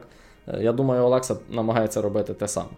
І це дуже корисно. Це дійсно дуже корисно. І що цікаво, що насправді ти навіть не помічаєш, як твоя думка змінюється, якщо ти дійсно уважно слухаєш інших людей. Тому що ну, ти просто отримуєш більше інформації, ти більше знаєш. Ось, І через це твої позиції якісь можуть там стати м'якшими, або навпаки, сильнішими, таке теж може бути. Я свідомий того, що живу у полоні упереджень. Частина цих упереджень допомагають мені уникати негативного досвіду, якого я зазнав у минулому. А частина абсолютно не обґрунтовані. І не часто, але іноді трапляються люди, які збагачують мене і пояснюють, що ну, відкрийся, от подивись на цю річ під іншим кутом. І раптом, от мене так було колись із серією Ігор Байошок. Я зараз пристрасний фанат серії. А колись, коли ще, здається, не вийшла Bioshock Infinite, але вже була перша і друга частина, е, я від редактора що тоді, е, журналу Шпіль Роста Малько почув, що воно. Е, ну, варте уваги, зіграй. Я сказав, ну та це якийсь горор, воно якесь непривабливе. Він ти що, здурів? Це імерсивний симулятор. Іди пограй, це антиутопія. Пограй. І я його послухав. Ну, він, а вже ж набагато складніші аргументи застосовував, я його послухав, пішов ну, повірив на слово, що воно мені може сподобатися, переборов отой перший етап неприйняття. Там, от буквально перша сцена, коли тебе вводять у це місто, коли ти входиш у Репчер, там незручно, незатишно, в тебе нічого немає. Але потім, коли я розсмакував оце занурення у процес, занурення у життя цього міста, то все, я вже не міг не грати у другу частину, і я потім, коли вийшла третя частина, вирощав, е, витрачав багато годин. Більше я витратив більше часу, ніж на проходження гри після проходження цієї гри на її обговорення. Тому що те, що там накручено з альтернативними реальностями, з подорожами в часі, ну там зациклений сюжет всіх трьох частин, це потребувало осмислення. І це дуже потужний медійний твір, який е, провокує розумову діяльність. На основі побаченого у грі я створив дуже багато тексту. Я з великою кількістю людей це обговорював, собі пояснював, їм пояснював. І це було би неможливо, якби я не послухав людину з іншим поглядом на художній твір. Він мене переконав спробувати дозволити йому увійти в моє життя. І таких прикладів море. Так буває доволі часто. Коли люди мають інше бачення того, що вас оточує, треба розуміти, що істини не існує, і всі наші переконання, вони. Ні, не згоден. Тобто істина не існує. Істина існує. Її просто дуже важко знайти. Ну, це це дуже складно. Е... Але воно, е... ну, типу, реальність якась є, вона об'єктивна. І ти можеш своїми обмеженими органами чуття її дістати. Але істина не є частиною об'єктивної дійсності. Що ти маєш? Ні, окей, то може ти щось інше вкладаєш в поняття істина, тобто. Істина це грань сприйняття. Це частинка інформації, яку ми е, вважаємо правдою або неправдою, але при цьому всяка правда може бути спростована. На те можуть бути різні аргументи. І наші переконання, будь-які переконання, вони можуть змінюватися. Люди еластичні, ми можемо змінити свої. Так, так, ти правий, але переконання змінюється якраз тому, що твої переконання в певній точці часу ще не є істиною. Ну тобто вони ніколи не будуть істиною як як ідеалом, так? Ну, правильно я розумію, про що ти говориш? Ніколи не кажи ніколи. Ну, мається на увазі, mm. що, як сказати, це, це як з наукою, так? Наука це найкращий інструмент, який у нас є для того, щоб пізнати реальність але вона не не є остаточною, тому що завжди є кращі моделі, так? Ну, жінки ніколи не голосуватимуть. Колись же ж було. Коротше, все змінюється. Е, Деволік питає: е, до речі, а Ігор слідкує за подіями у Вов? Чи просто так у Hearthstone Не дуже уважно. Е, Є такий відомий дуже стрімер американський Голд. Якщо люди грають у Вовчик, скоріш за все, вони про нього чули. Інколи я дивлюсь його відео, Тобто не стріми, а саме відео в нього є на Ютубі канал. Він дуже дуже розумний хлопець, дуже в нього тверезий погляд на і на життя, і на ігри, хоча він все життя тільки те й робить, що грається в ігри. І я чув, що нещодавно там у Блізардів якась жесть була. тобто там... Не не була, а зараз триває там. Там срака мотика, гівно камізелька. Та-та, там е, штат Каліфорнія провів якесь розслідування, і виявилось, що у них там в офісах е, якась жесть відбувалася. Там багато ну там чіплялися до жінок працівників. Вони там проводили якісь вечірки з бухлом і з чим завгодно. І при цьому там дуже є великі питання до саме як сказати. До політики компанії щодо працівників, так, скільки вони мають працювати, як, в яких умовах е, і так далі. Ось, ну і власне сам Вовчик, на думку багатьох е, гравців, особливо там стрімерів всяких, він деградує. Та? Там Останні декілька років він не розвивається. Ось, І виникає враження, що Blizzard просто експлуатує старий успіх, так, просто щоб заробляти гроші. Ось, Тому що гра вже не така цікава. Ну та, та, зовсім трохи так до мене доходять новини про Вовчик. У нас був випуск, в який приходив Богдан. Богдан дуже багато грав в Вовчик. Колись, ну, я грав в Вов, це було в школі і на перших курсах універу. Ну, тобто, вже досить давно. І тоді, ну, це дійсно була крута гра на той час. Але сьогодні, от вже в Канаді, я один тиждень, може, ну, щось таке було. Ми пробували заходити пограти. Ну, тому що це ММО, це така гра, що ти можеш в будь-який момент зайти, там, погуляти по світу. там. Вона не, ну як сказати, Ну, це цікаво, та? це завжди цікаво, особливо, якщо робити це з друзями. Ось, але ну ні. Тобто він реально уже нудний. Так? Дуже багато речей ну, повторюється просто. Так? Гра зроблена таким чином, що, щоб ти е, просто повторював одне і те саме багато разів. І це вже не цікаво. От Олекса, наприклад, часто говорить про е, сюжет в іграх, що його він долає геймплей з метою отримати шматочок наративу. Правильно я кажу, Олексу? Є таке. О, е, Так от, в Вовчику класний наратив. Там дуже багатий світ, дуже багато сюжетних ліній, ліній, дуже багато всього. І в принципі, якщо тебе цікавить це, то можна зайти і просто там в соло квести попроходити, так? Але якщо якщо говорити про людей, які грають постійно, то там, ну, наприклад, в тебе там якийсь данжон або рейд, і ти його проходиш 50 разів для того, щоб вибити якусь штуку. І це вже ну, не той досвід, який, наприклад, я люблю.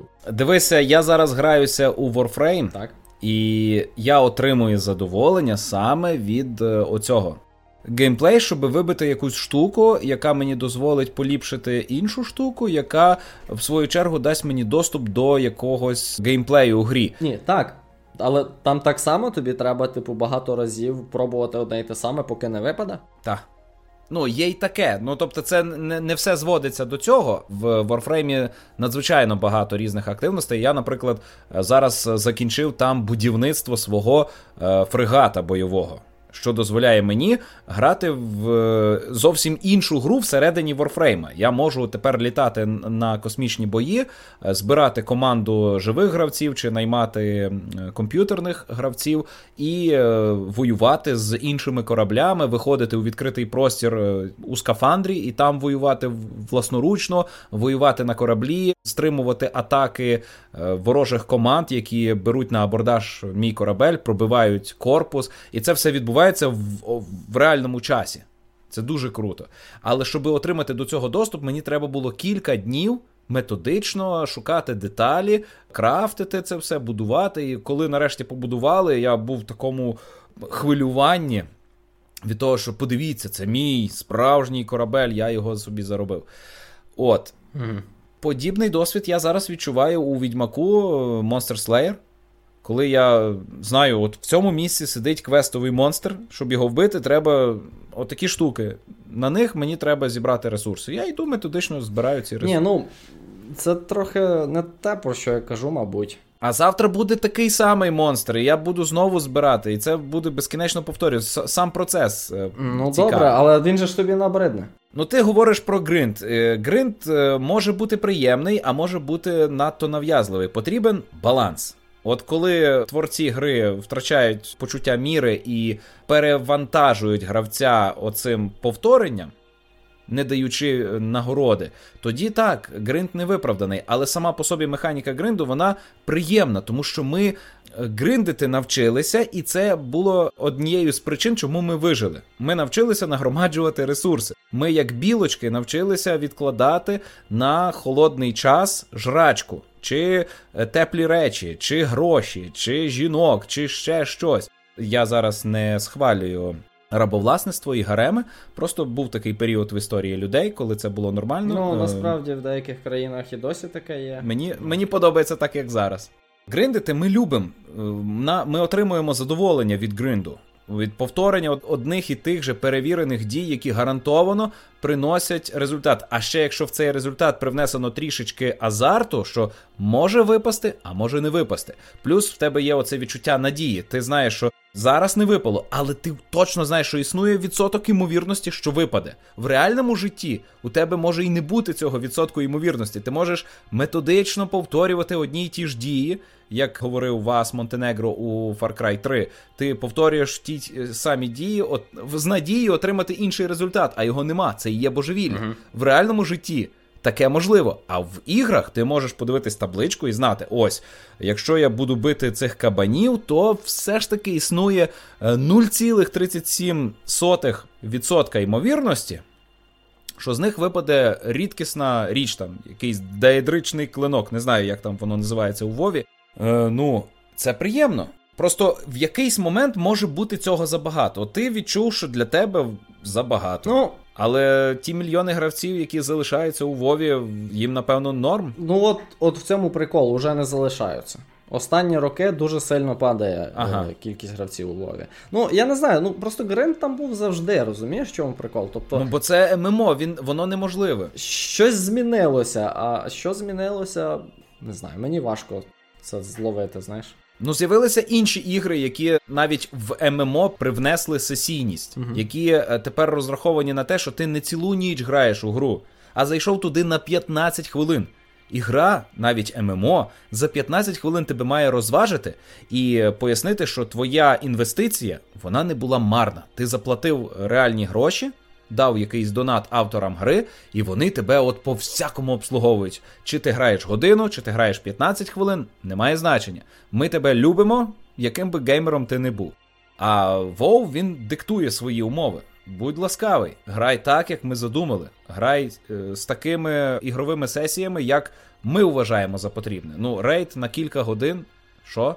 Таке в Destiny є, це жахливо. Ні, ну взагалі, от саме рейд, до якого там ви тиждень готуєтеся, а потім у вас 20 іде, це норм. Ну тобто, це норм, тому що це вправа в е, організації. Так, Це ж насправді дуже складно. Тому що тобі треба скоординати дуже багато людей, щоб вони щось зробили. Так, ну якщо ми говоримо про збалансований рейд, а не такий, що ти прийшов, дві кнопки натиснув і ви перемогли за годину, так? Ага. Якби механіка рейду норм. Але я так розумію, що навіть досвідчені гравці, які от багато цим займалися, ну, може це просто типу вік, так? Що Вов уже застарілий, знаєш? І все. Я я не знаю насправді в чому конкретно проблема. Але факт залишається фактом, що Вов дуже стрімко втрачає популярність, особливо останні там два роки. Ну, так то воно так, але його ховають уже років 10, так? Це а, теж правда, так. А він далі на плаву. і... Хоча от зараз може бути так, що під шумок відбудуться зміни. Можливо, те, що сталося з Activision Blizzard, оце винесення на поверхню проблем всередині компанії, воно підштовхне її реорганізуватися. Полетять голови буде змінено вектор, буде обрано приціл на якісь інші ігри, аби заохочувати інших людей, аби змінювати лояльність аудиторії, аби якось підкупити їхню увагу. А Вов тим часом можна прикрити, мовляв, ну от ви на нас налетіли, і ми не мали можливості займатися Вовом, бо ми займалися внутрішнім розслідуванням. І ось ми там виводимо наші активи, перекидаємо людей на іншу гру. Ох, не віриться, що вони таке зроблять. Ну вони ж колись робили, е, як він, Титан, мала бути нова. ММО. Скасували його так. Е, Ну, але з напрацювань Титана виник Overwatch. Угу. Ні, Blizzard була реально легендарною е, студією. Ну, тобто, практично всі їхні ігри це хіти. Так? Ага. І що що не так? Може, може тут так, типу, успіх зробив так, що тепер у них середовище в компанії не таке сприятливе для творчості, так? Щось таке може. Я просто за собою спостерігав. От в мене росли заробітки, збільшувалася, купівельна спроможність збільшувалася. Я собі дозволяв якісь більші речі, і разом з тим росло лібідо. Також на на це впливало те, що я там знайомився з дедалі більш впливовими людьми. Я потрапляв у залаштунки різних індустрій, коміксів, настільних ігор, відеоігор. І в мене від цього всього росла самооцінка і лібідо. І це позначалося на нашому статевому житті. Воно ставало дедалі багатшим, е, розкутішим і цікавішим. І дедалі більше я хвилювався, а якщо хтось дізнається, знаєш? Угу. А, а потім я такий думаю: а є люди, у яких заробітки ну не просто більші, а в тисячі разів більші, ніж у мене, у яких знайомства значно. Більш значущі з людьми, які вирішують там долю е, цілої планети, населення людей що у них за лібідо. Якщо на мене оці дрібні досягнення впливають так, то як би на мене, наприклад, впливали. Ну, от я став головою якогось відділу в Activision Blizzard. Та мені би дах рвало, я би був одним із тих е, виродків, які влаштовували сексуальне насильство над жінками. Ну, Олексо, це складна тема. Насправді насправді відомо, що є якось це має назву термін якийсь забув. Гедоністичне щось там. Коротше, суть в тому, що люди адаптуються дуже швидко, до будь-чого. Типу, ми дуже-дуже адаптивні істоти. І це стосується шаленого успіху теж. Ну. Тобто, умовно кажучи, ти досягаєш місця, коли ти там заробляєш дуже-дуже багато грошей, і через деякий час ти звикаєш до того, що ти заробляєш дуже багато грошей. Добре, і добре. тебе це вже так не вражає. Розумієш? Так, але але якщо в тебе весь час відбувається якийсь ріст, зберігається динаміка росту, то е, це позначається на розвитку твоєї особистості. І я певен, що оці проблеми, які зараз повилазили з Activision Blizzard, вони саме від того, що їм в голову вдарила влада. Плюс безкарність. Влада? Плю, ну, бо немає ніякого наглядового. Ну так, тому що там менеджери дозволяли собі е, запрошувати дружин своїх підлеглих на оргії. І ну, це можна... А їм казали, а ми, може, не хочемо. Ну, будуть проблемки. Це, це можна говорити, що це конкретні оці менеджери мудаки просто. Так, так. Ну і теж тут. Ну, запросив на оргію. Якщо після цього тобі сказали ні, з тобою більше не розмовляють, то ніби нічого страшного. Фентезя.ua до нас зайшли на трансляцію. Ви в саме слушний момент завітали. Ми тут з Ігорем обговорюємо оргії в Activision Blizzard і ділимося досвідом. Е, Хочеш дізнатись, яка людина, дай їй владу. Є таке, є є така приказка, так. Я задумався. Чи, чи... Так, то про що ми там? Ми про А, ми про оргії замислились, так. Та ну. Е... так. Ховаємо Activision Blizzard. Ну, я думаю, що все це, що відбувається, воно не знищить Activision Blizzard, а тільки посприяє реорганізації. Ну, або знищить. Реорганізація це завжди добре. Або знищить. Типу, якщо все буде дуже погано, в них можуть бути погано справи фінансово, їх хтось викупить, та й все. Але ігри ж ніде не дінуться, я думаю, так? І розробники ніде не дінуться. А Деволік каже: ну, Діабло мобільне вже відклали, чекаємо далі. Ой, це Діабло мобільне, ти ж знаєш, Олексо, цю історію. Це а презентацію такий... пам'ятаєш, коли е, тата. Скажіть, це що був е, першоквітневий жарт? жарт? Ні, не На що ви це показали? Ну, ти розумієш, це показує, наскільки розробники або принаймні лідерство компанії не розуміє, що гравці хочуть. Угу. Так? Ну, тобто, вони зробили мобільну гру, і з точки зору бізнесу, це по ідеї суперовий проект, тому що він принесе купу грошей, і це навіть може бути класна гра. Але це не те, чого очікують переважна більшість фанів Діабло, особливо старих Діабло.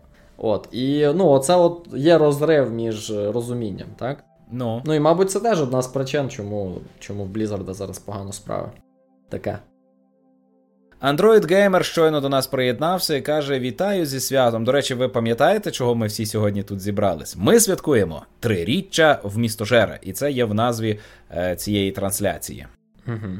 Люди є, люди пишуть. Так, я вже казав, Фентезя.ua до нас приєдналася, не знаю, хто саме приєднався. Чи то пан Черепок, чи то пані Скай. Е, до речі, хто би пояснив, чого люди використовують прізвиська? Колись в інтернеті це було е, потрібно для збереження анонімності, бо ми бо ми щиро вірили, що комусь не посрати на нас. Ні, так що хтось. Чекай, ця віра була виправдана, тому що зараз ми знаємо, що дуже багато персональних даних масово збирається і використовується з бізнес-цілями. Це, типу, відомо. І що? Ну нічого, для тебе особисто це може бути байдуже, але це, типу, факт. Розумієш, так? Розумію. Ці дані дійсно можна використовувати. Тобто вони мають цінність, так? І якщо ти просто їх віддаєш безкоштовно, то це тупо. Ну, логічно.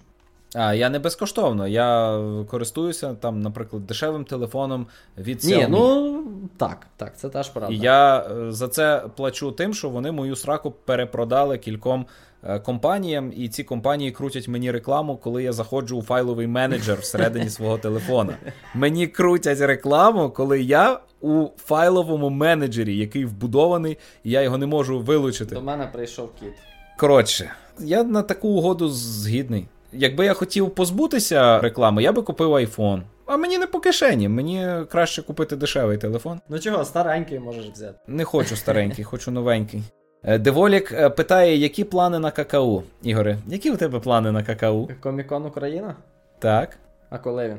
4 та 5 вересня.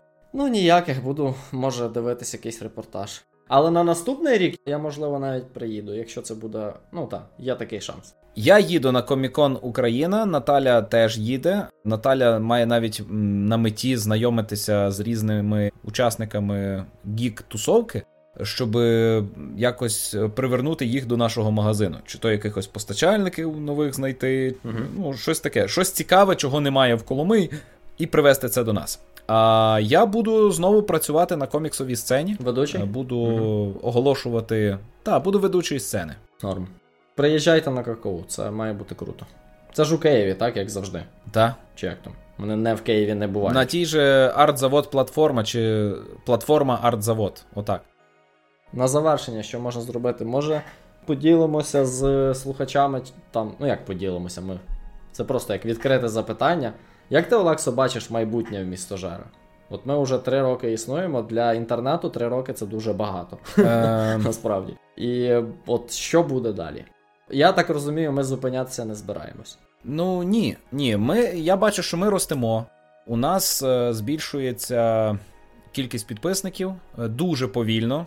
Ми майже не ну, ми зовсім не вкладаємося в рекламу, в розкрутку. Ми не залазимо назовні. Ми вс... тільки просимо наших постійних слухачів. Будь ласка, розкажіть про нас вашим знайомим. Оце єдина uh причина, чому до нас, напевно, приєднуються. Хоча я дивився статистику, кілька людей, ну незначний відсоток е, нових е, слухачів, знаходять нас через рекомендації YouTube. Тобто YouTube нас комусь таки рекомендує. Існують такі сценарії, про яких людина собі запустила потік на Ютубі і лишила. І закінчилося відео, вімкнувся в містожер, і вона про нас дізналася. Отаке буває. Угу. Я вважаю, що ми продовжуємо розвиватися. Коли ми досягнемо там якоїсь більшої суми, от нещодавно ми подолали позначку в 200 доларів. Знову раніше ми вже долали позначку 200 доларів на донатах. Зараз е, подолали її знову. Коли ми дійдемо там доларів до 500, то ми почнемо розвиватися швидше, тому що маса людей, які до нас долучилися, приваблюватимуть більше людей. Воно так працює. Більше приваблює менше. Чим воно більше, тим більше воно приваблює. Е, ми, певен, будемо з тобою дедалі краще споживати в місті, матимемо якусь вагу в українському інтернеті. Ну, ну мені дуже листить те, що роблять Fantasia.ua. Що саме? А ти не слухав Fantasia.ua? Ну, я слухав перший, другий. Ну, вони ледь не в кожному випуску згадують мене. А.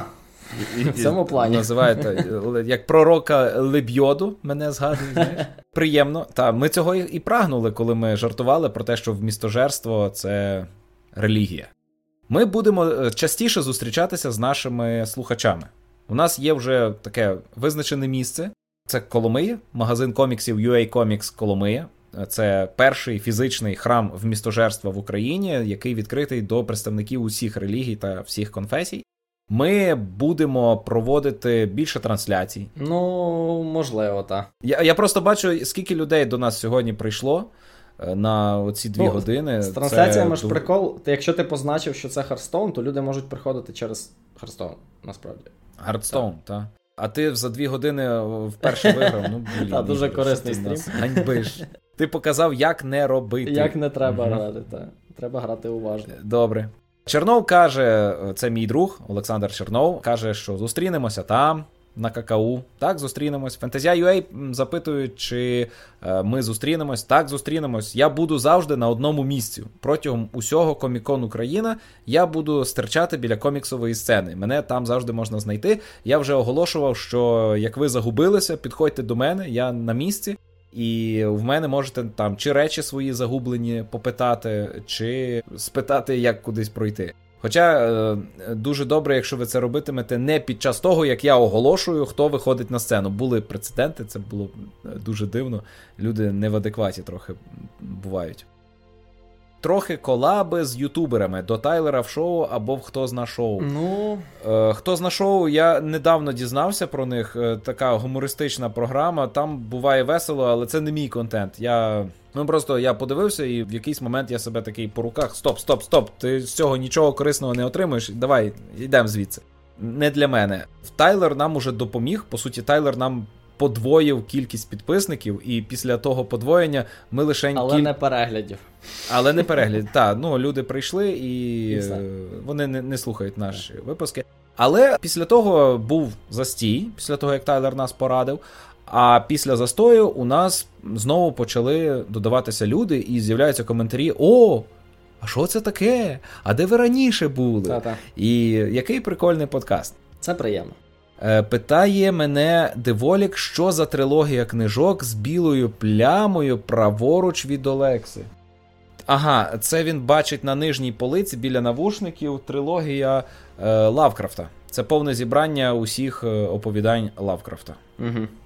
Прочитано. До речі, всі книжки ззаду, крім е, серії Відьмака українською, прочитані мною. Я молодець. А чому Відьмак Відьмак не прочитаний? Що таке? Ну, я його поступово читаю. Е? Ну, я Відьмака прочитав е, російською, а тепер перечитую українською. Прочитав 5 уже. І ну, в мене є черга, все нормально.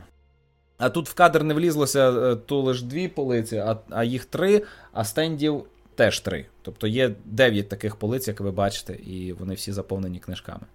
Е, Я читаю. І ось уже нема місця, де складати книжки, комікси. Ну добре, наполовину трохи книжки, трохи коміксів. Е, вже нема де складати, то треба відкривати магазин і продавати. Тру Валар каже, що ось він від Тайлера і дізнався про нас. Дуже приємно, що Тайлер нас слухає, бо мені постійно здається, що люди, які досягають е, такого росту на Ютубі, вони там зазнаються і не звертають уваги на людей, які досягли меншого. А Тайлер іноді навіть коментує, що Мгм. взагалі захмарно. Знаєш, мені здавалося, що він мав би брати гроші за це. Ну, Я прокоментую ваше відео за 5 тисяч гривень. я думаю, Е, це, За, за, 7, за 7 тисяч коментар буде позитивним. це трохи занадто цинічний погляд. Люди, які досягають успіху, теж люди, їм можуть подобатися подкасти, які слухають 200 Ну, людей. Типу, це можливо. Ну, добре, ми досягли успіху, ми значно крутіший подкаст за цими за показниками від Fantasia.ua, а я, а я не зазнався. Я, Це ненадовго. нас слухають там 300 людей, а їх слухає 150. От, і я все одно їх слухаю, мені подобається. Ні, чекайте, Fantasia.ua, я зараз жартував. Серйозно, бо вони ще мене забанять, і я не зможу коментувати. І е, це, це ж був канал, де ми могли на халяву рекламуватися. Я приходив. І це ж я чого перейменував свій аккаунт зі сновида Олекса Мельник на е, в містожер. Подкаст в містожер, щоб на Ютубі ходити, коментувати, і люди такі в коментарях бачать подкаст в містожер. І він написав щось розумне, щось таке класне. І вони так клац на подкаст містожер. А що це за канал? І хопа, прийшли. Знаєш, хитрість така рекламна. Ну що, ми будемо закінчувати. Я вже сьогодні собаку не вигулюю. Це дуже прикро. Але ми все одно будемо закінчувати. Нам прийшов ще один донат від е, пана Ковтуна. Дякую. 130 гривень. Це найбільший донат за цю трансляцію. Коментарів до переказу нема. Дякуємо. Дуже дякуємо. Ми сьогодні заробили грошви, будемо багаті. Е, Олександр Чернов каже, що було приємно вас е, чути сьогодні. Ще раз вітаю. Давай тоді, знаєш, на прощання. Ми давно цього не робили. Е, Я обіцяв вам щомісяця робити якусь класну штуку, щоб подякувати нашим патронам, і не роблю. Можете мене за це сварити. Не сваріть Ігоря. Давай, може, просто зараз подякуємо всім патронам. Якщо в тебе є дві хвилини. От я до цього і підводжу. Як добре, що ти це придумав. Отже, почнемо з найновішого нашого патрона. Його звуть Трувалар. Угу. На початку ми з ним. А, а Fantasia.ua написав, що він нас дивиться ще з сотні. Ого. Прикинь. Так, це давно. Ого. Це стародавня історія. Так, давно, давно. Майже спочатку. Ну, добре, будемо дивитись. Я думаю, що прикол в тому, щоб ютубери утворювали спільноту. Ну, а ми не ютубери, але на Ютубі ми теж виходимо. Ну, люди, які створюють український контент, щоб вони тусувалися, щоб вони обмінювалися аудиторіями. Тоді буде якась вигода. Ми однодумців так збиратимо. Коротше, дякуємо насамперед нашому найсвіжішому патрону Трувалару за те, що він нас підтримує на серйозну суму. Далі дякуємо нашому одному з найдавніших, чи взагалі найдавнішому нашому патрону е, Ярославу Лісовському. Також дякуємо Сергію Скарбнику, Ярославу Решетнику, панові Хуха. Ну він пан Хуха, я не знаю, як його е, відмінювати, це одне слово. Е, Панові Хуха дякуємо Олександрові Розуменко, Андрію Тихану, Івану Киселю, Олексію Укронезу. Олексію, я тобі написав, а ти повідомлення не прочитав. І знову у чат патронів не війшов. От людина поскаржилася, і я спробував вирішити проблему, а, а він не йде на, на вирішення, хоче конфлікту. Далі, дякуємо Олександру. І у нас таких людей двоє, які латиницею називаються Олександр.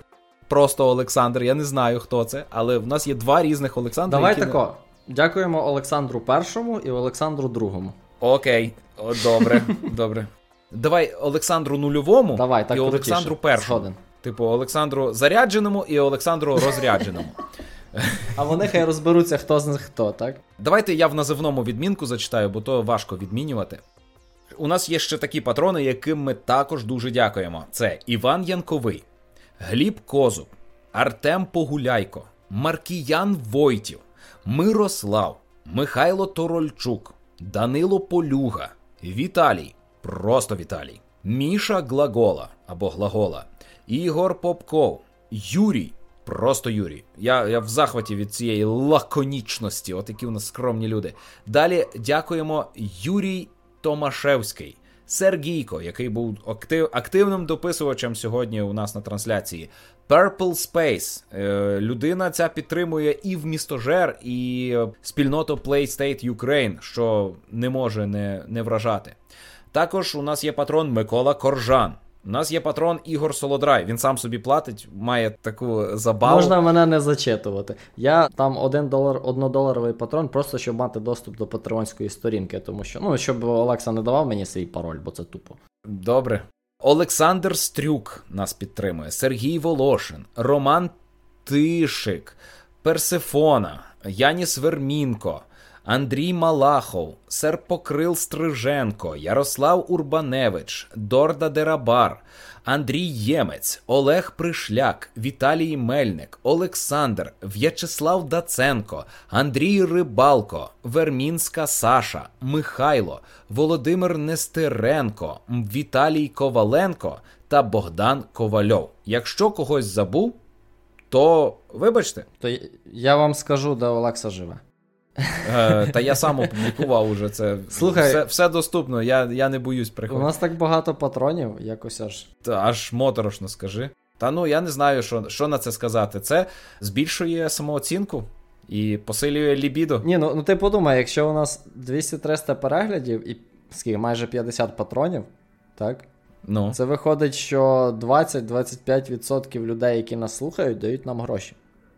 Це багато. Так. Це багато. Так. А це я згадую того пана, який сказав: Ха, у вас дві з лишнім тисячі підписників, а вас заледве 300 людей слухають. Та давайте будемо якось інакше міряти аудиторію. А, накрутили підписників. Та-та, але завжди, коли тобі здається, що твою справу мало людей почули, побачили, просто е, уяви собі цю кількість біля тебе якби вони були поруч в одному приміщенні. Ну, 200 ще можна уявити, а якщо мільйон. У мене вдома 200 людей я би поклав, вони би всі стояли дуже тісно, їм би. Ну, у мене, в мене 95 квадратних метрів, то це означає, що в один квадратний метр я мав би запхати одну людину, е, дві людини в один квадратний метр. І то, ну, це буде дуже тісно. А ще ж у мене меблі поставлені, то значить доведеться в два поверхи складати людей. Так. Або стелити їх якось е, так рядами. ну Коротше, 200 цього. людей це немало насправді.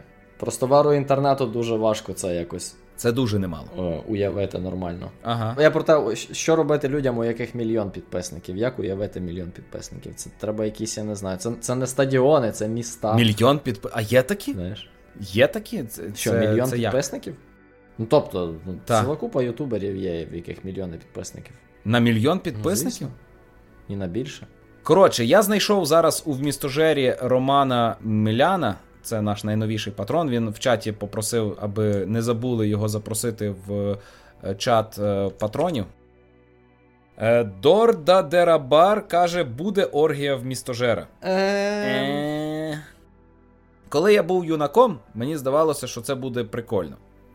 Зараз ні. Чомусь не хочеться вже. Ми навіть собаку виганяємо зі спальні. Ну хіба що, якщо ви оргією називаєте е, безперервне грання в настільні ігри і читання коміксів протягом там тижня Якщо таку оргію, таку можна. О, вголос, вголос, групове читання коміксів. О, я, я ще знаєш, можна зачитати сценарій зоряного крейсера Мазепи. Буде як з ага. Лесем Подерв'янським, та на аудіокасету, що можна записати. Е, залишити етер з доступом за посиланням. Так, залишимо. Ця, Цей запис буде відкритий. От Ігор збирається монтувати, а може не треба. Не знаю. Ну я просто як. Ми ж виходимо ще на платформах подкастів. Тому є сенс, мабуть, перед, ага. переслухати і подивитись. Ні, Ігоре. Ну і зробити як випуск. Ну просто мені шкода тебе, знаєш, е, твого часу, бо за три дні вже треба писати новий ну, випуск в містожера, а там чи то гостей запросимо. Ну, подивимось, можливо, просто цей випуск вийде пізніше, та? не в розклад. Так. Ну, як саме як подкастовий випуск. Дорда Дерабар уточнив, що про оргію це до того, що дві а, людини на квадратний а. метр. Ну так, Тісно. це не вийде оргія, бо для оргії треба більше місця. Хоч там багато людей, але все одно. Для вас балакали Олекса Мельник та Ігор Солодрай. Ви слухали позачерговий випуск в містожера без номера. Ми відсвяткували так наше триріччя. І ми не зупиняємось. Почуємося, я думаю, швидше. Може, якась вийде гра, і я... але але знаєш, отак краще, як сьогодні. Коли не я транслюю. Чого? Це тобі приємніше. Е, мені так більше подобається. Мені приємніше. Дякую всім, хто сьогодні створювали теми, які писали в чаті всякого. Ми гарно потомилися, це дуже приємна втома. Дякуємо, що ви нас підтримуєте, що ви залишаєтеся нашими однодумцями. Па-па. Па-па.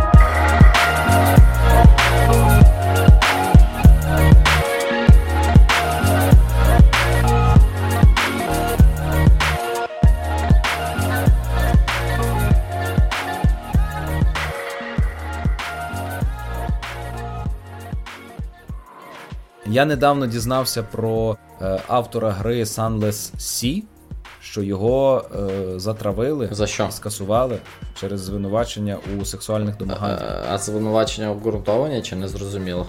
Не обґрунтовані, але він, зрештою, продав акції своєї компанії і вийшов з керівників. Позбувся компанії, він продав акції по ціні 15% від е, Капець. їхньої ринкової вартості. Він е, заснував нову студію, там зі своєю дівчиною робив нову гру, але його не припинили травити в інтернеті. Капець його переслідували таке? в Твіттері. Все таке. І він, е, зрештою, не витримав. Він усе мовчки прийняв, і він не витримав, пішов розбиратися. І він розібрався так класно, що з'ясувалося. Що оця травля почалася з того, що його співвласники компанії вирішили його вигнати. Ого. Оце так історія. А потім з'ясувалося, що документи на право власності на ім'я цих людей неправильно оформлені. Що він відсудився назад? І купівля акцій теж неправильно оформлена. Карма. І воно не має юридичної сили, і по факту юридично продаж акцій не відбувся і він є єдиноосібним власником компанії, яка його переслідує. Слухай, це прекрасна історія. І ця ця історія на цілий стрім, і ми могли би стрімити оцей Sunless Sea. Е, Ну, можемо це зробити. Давай на наступний раз. Або щось інше від цього автора. Ну, це хороша ідея і хороша історія. Вона дуже повчальна, і е, це дуже гостра тема для дискусії, тому що цей прецедент змушує знову нас засумніватися в тому, чи жінка справді ну, якби ну, була жертвою. Люди забули про презумпцію невинності, так? Так, так. Так, це цікава історія, можна щось таке обговорити.